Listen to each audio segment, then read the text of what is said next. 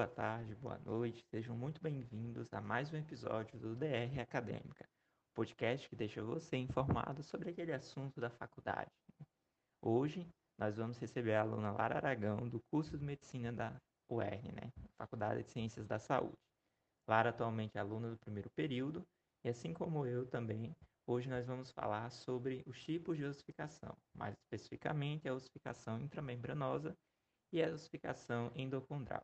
Seja muito bem-vinda, Lara. Bom dia, boa tarde, boa noite. Bom dia, Tiago. E vamos lá, vamos falar hoje sobre esse assunto tão importante, né? Que são os processos de ossificação, com ênfase nos ossos do crânio. Então, mais uma vez agradecer a presença de Lara, né? E como ela bem destacou, nós vamos focar principalmente nessa questão do crânio, né? Nós sabemos que o crânio é a estrutura óssea responsável por proteção mecânica, parte do sistema nervoso central, né? essa proteção do sistema nervoso central, parte dele. Também abriga as cavidades orais a cavidade nasal, né? que são essenciais e vitais para a sobrevivência do indivíduo, né? do ser humano. E de acordo com esse desenvolvimento dos ossos, né, o nosso crânio também pode acabar se dividindo em neurocrânio e viscerocrânio, algo que a gente aprende logo no início da faculdade. Né? Então, Lara, o que você destacaria sobre ossificação intramembranosa? Vamos começar por essa parte. Então, Tiago, é, primeiro é importante dizer que todos os ossos do nosso corpo são originados a partir do mesênquima, que é o tecido conjuntivo embrionário, é, por meio de dois processos diferentes. A ossificação intramembranosa, que origina os ossos diretamente do mesênquima, e a ossificação endocondral, que os ossos se originam por meio de uma cartilagem derivada desse mesênquima. Então, vamos começar falando um pouquinho sobre a ossificação intramembranosa, que inclusive tem esse nome porque ocorre no interior de membranas do tecido mesenquimal durante a vida intrauterina e é, durante a vida pós-natal ocorre em membranas de tecido conjuntivo. E é justamente esse tipo de ossificação que origi origina é, os ossos chatos e irregulares do crânio, como o frontal, é, a parte escamosa do temporal, o parietal, a maxila, o zigomático, entre outros. É, na ossificação intramembranosa, as células mesenquimais migram do mesênquima e vão se agregando em áreas específicas, né, que são as áreas que, nas quais o, o osso será formado. E essas áreas são chamadas de centro de ossificação primária. É, à medida que essa agregação acontece, essa agregação de células mesenquimais é, vai continuando, esse tecido que está sendo formado se torna mais vascularizado e as células mesenquimais vão ficando maiores e mais arredondadas para se diferenciarem nos osteoblastos, que são as células que produzem e secretam o colágeno e os proteoglicanos da matriz óssea, que nesse estágio é, se chama osteoide, né, que é a matriz óssea ainda não mineralizada, né, durante esse processo de formação do osso.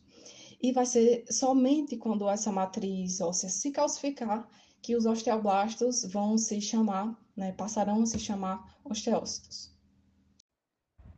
Isso, muito importante a gente lembrar justamente dessa parte, né, Lara?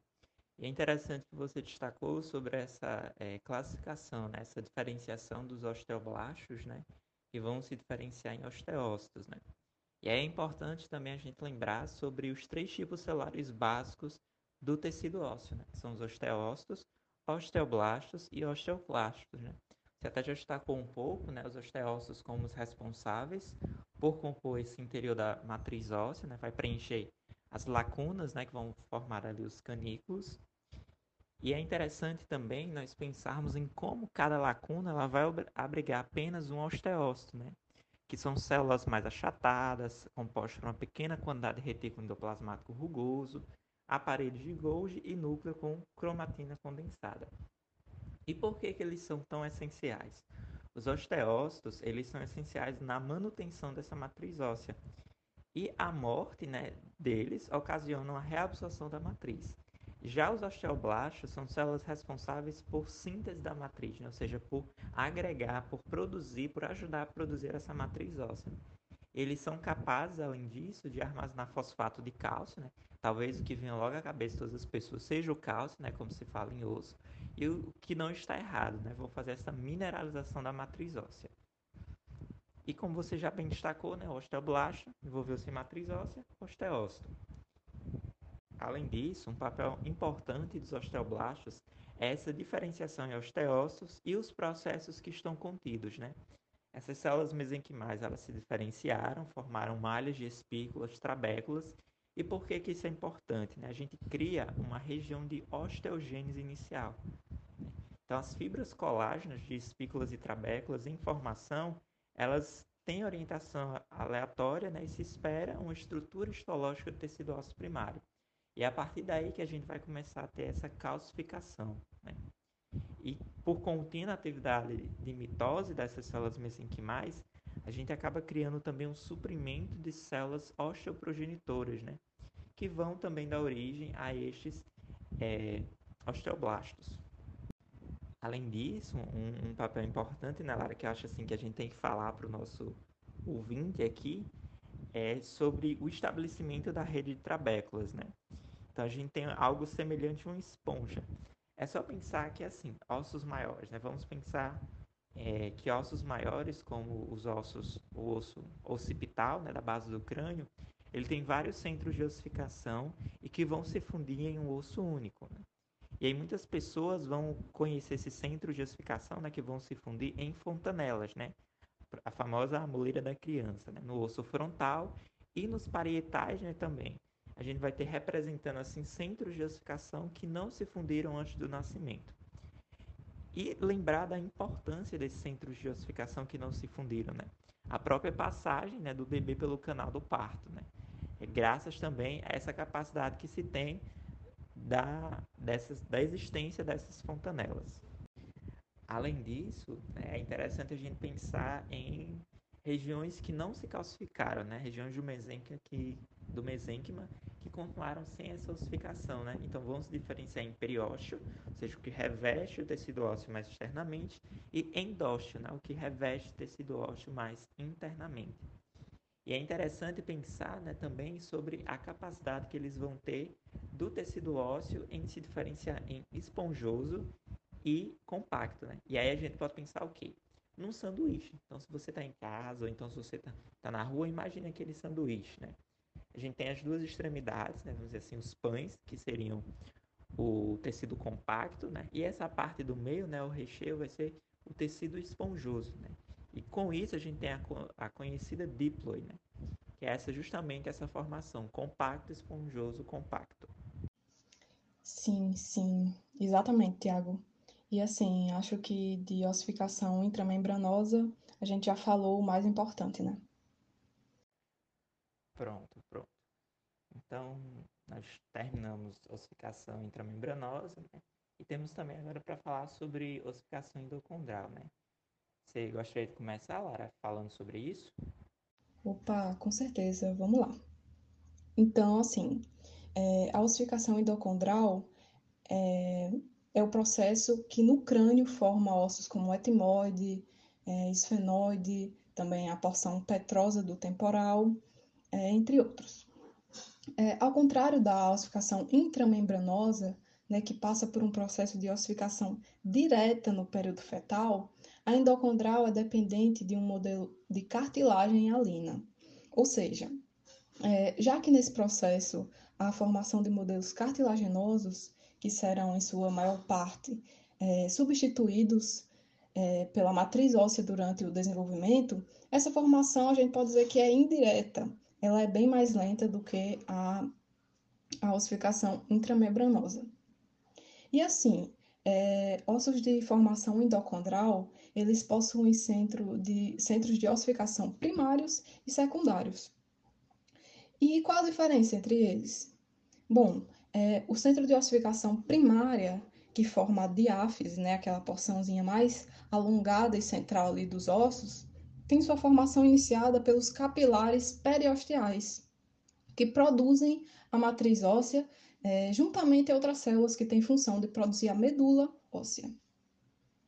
É, já o, o, centro de ossificação secundário, né, que é ossificado na forma de epífise, ou seja, aquelas extremidades mais dilatadas dos ossos, vai sendo originada a partir da hipertrofia dos condrócitos nessa região, gerando a calcificação da, da matriz óssea. É, e depois da formação desses centros de ossificação secundária, é, vai restar cartilagem só na placa de crescimento, né? Que é chamada também de lâmina epifisária, que é a parte responsável pelo crescimento longitudinal dos ossos é, durante tanto a infância quanto a adolescência. E aproveitando esse gancho, né, que Lara falou sobre o disco epifisário, essa questão do crescimento da infância e adolescência, a formação dos ossos longos e curtos, né, está envolvido também esse aspecto, né? Por exemplo, durante a formação dos ossos longos, não há união entre diáfise e epífise, porque justamente como Lara falou, né, essa lâmina epifisária, e aí nesse momento eu faço aqui um, um adendo, né, a quem está nos escutando, se puder jogar, num, dar um Google, né, jogar na internet aí pessoal, até mesmo pegar o Atlas e ver justamente essa parte da lâmina epifisária, né? Essa lâmina, ela vai se desenvolver até que o osso ele atinja seu tamanho adulto. E aí sim, quando o osso atinge o tamanho adulto, né, há essa ossificação, há a fusão desses centros, né, por meio de sinostose, né? E aí a articulação, né, ela vai ficar sem uma mobilidade significativa, porque justamente esse disco epifisário não é para fazer a epífise e a diáfise deslizarem, né? Ele é só o centro de crescimento, chegou a determinada idade, né, que, é, que vai cessar esse crescimento, esse osso vai, essa parte vai calcificar, e aí nós vamos ter estagnação dessa estatura. Além disso, né, células mesenquimatosas, elas vão se diferenciar em condrócitos, né? No primeiro, no centro primário de ossificação, né, primeiramente vai se formar o modelo da cartilagem, e depois é importante lembrar que essas células mesenquimatosas elas vão se condensar e vão sim se diferenciar em condrócitos, né? E esses condrócitos, por que, que eles são importantes? Vou dar esse tempinho assim para vocês pensarem antes de eu dar a resposta. Então, esses condrócitos, né, eles são importantes por causa da síntese e manutenção da matriz extracelular, né? com o passar do tempo, né, a hipertrofia dos condrócitos, né, ela, e a matriz extracelular que os rodeiam, elas vão se tornar calcificadas. Mas um outro aspecto importante, né, é a formação de uma cartilagem alina. Você gostaria de falar um pouco sobre isso, Lara? Sim, sim, Tiago. É, então, assim, o que, é que acontece? É, depois que as células mesenquimatosas já se diferenciaram nos condrócitos, é, ocorre a formação do modelo de cartilagem alina, que vai servir como um molde temporário para a formação da maior parte tanto do esqueleto axial quanto do apendicular, que é o esqueleto dos nossos membros, né, dos braços e das pernas. E, assim, outra coisa que eu acho importante a gente falar agora é sobre a formação do periósteo. Então, assim, como é que ocorre a formação desse periósteo, né, que é aquela membrana de tecido conjuntivo que reveste externamente os ossos, que tem também a função de formar os elementos ósseos. O que acontece é que chega uma fase da ossificação endocondral em que os vasos sanguíneos invadem o centro do modelo de cartilagem e fazem com que o pericôndrio, que está nessa área, se, difer se diferencie em periósteo. E quando isso acontece, é, as células condrogênicas vão se transformando em células osteoprogenitoras, que por sua vez né, se convertem nos osteoblastos, que vão formar a matriz óssea. E só um adendo né, nessa parte que você comentou, Lara, né? É para a gente lembrar né, que as células osteoprogenitoras elas são, considera são consideradas células de repouso, né, encontradas na superfície dos ossos em crescimento e também em locais em que esses ossos eles sofreram fraturas. Né? E as células osteoprogenitoras, né, quando elas se convertem em osteoblastos, é, o tamanho desses osteoblastos ele vai variar. Varia conforme o quê? Conforme a intensidade da atividade que está sendo é, colocada sobre ele. Né? Por exemplo, eles são mais cuboides quando mais intensa e são mais pavimentosos quando essa atividade é baixa. E além disso, outras coisas que nós já falamos, né, sobre eles serem responsáveis por matriz óssea orgânica, composta de colágeno, glicoproteína e proteoglicanas, ricas em fosfatase alcalina, né, que vão é, atuar na calcificação óssea. E aí eu acho que nós abordamos muita coisa, né? Assim, com relação a essa ossificação endocondral, né? Tem algo mais, Lara, que você gostaria de destacar para quem está nos escutando? Tiago, eu acho que agora é legal a gente falar sobre algumas correlações clínicas, né?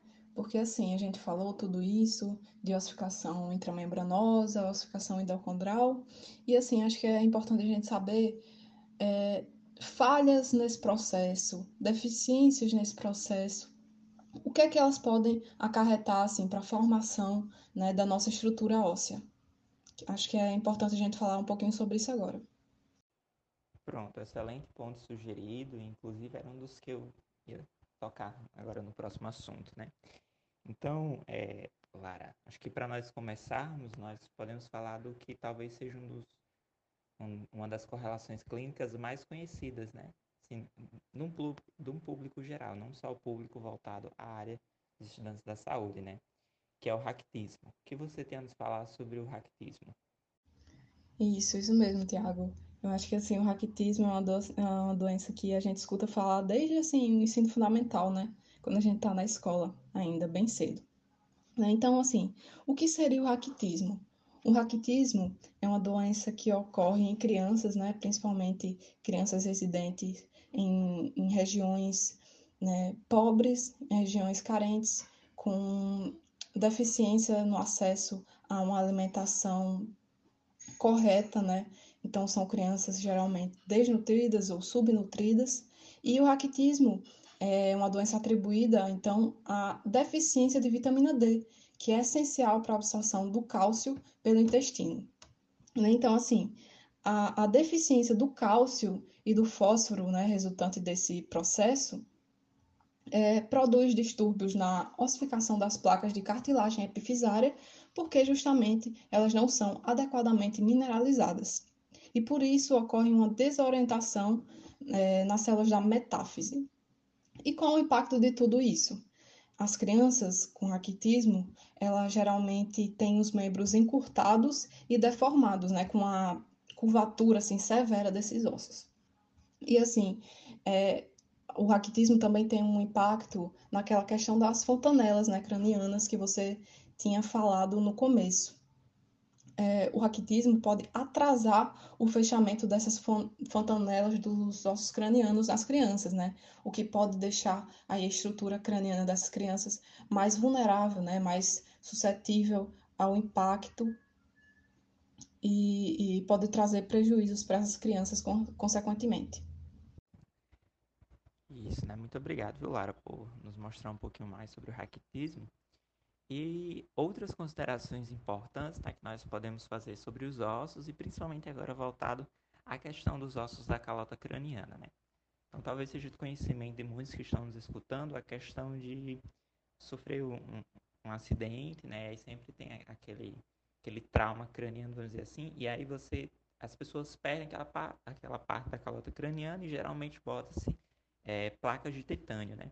Então, por quê, né? Se o resto do corpo se regenera, por que, que né, vamos dizer assim, nossa cabeça né, não é capaz de fazer isso? Então, os ossos da calota craniana, eles não possuem essa capacidade regenerativa pós-trauma, né? Por quê? É só a gente pensar nas constituições do, das partes que estão envolvidas. Por exemplo, o encéfalo. O encéfalo ele tem uma característica mais gelatinosa, vamos dizer assim. E se a calota craniana ela possuísse essa capacidade de regeneração, formaria calo ósseo, mesmo que não um calo ósseo muito grande, mas haveria sim esse calo ósseo. E a formação desse calo ósseo poderia acarretar em uma, uma pressão sobre esse encéfalo, né? O, o, que poderia com certeza ser prejudicial. Então é por isso que não há essa capacidade né, da calota craniana ela se regenerar. E aí as pessoas que sofrem um acidente, que tem que colocar alguma coisa, né, geralmente são as placas de titânio. Além disso, um, um ponto assim muito interessante que eu acho que nós temos que falar aqui é sobre a anatomia forense, né? E a aplicabilidade desse desenvolvimento ósseo que nós falamos, né?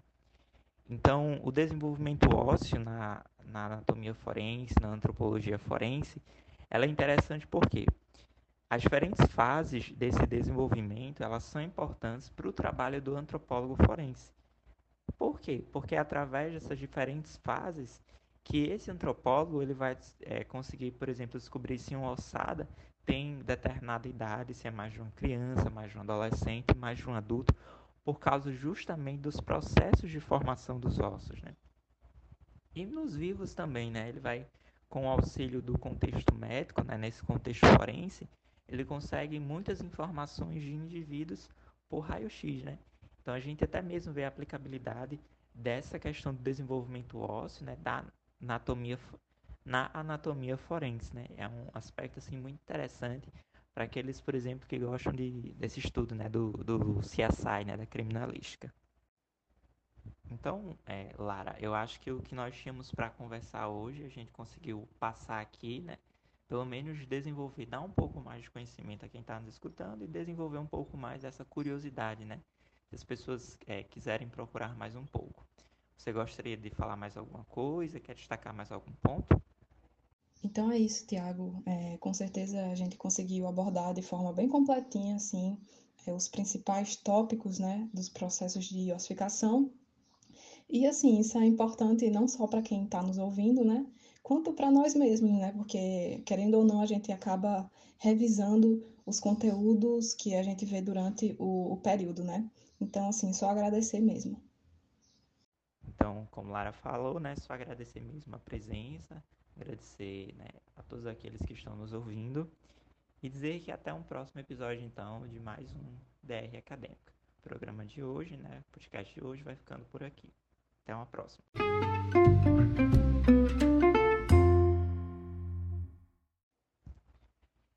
Podcast foi desenvolvido pelos alunos Rafaela Werner, Liliane Alves, Dominique, Lara Aragão e Tiago Gugel, como parte do método avaliativo para a disciplina no Morfofuncional 1. As pesquisas relacionadas foram feitas por Rafaela Verna, Liliane Alves, Dominique, Lara e Tiago. Produção de imagem da capa deste podcast foi desenvolvida por Rafaela Verna, Liliane Alves e Dominique. Os sons aqui colocados também por Rafaela Verna, Liliane Alves e Dominique.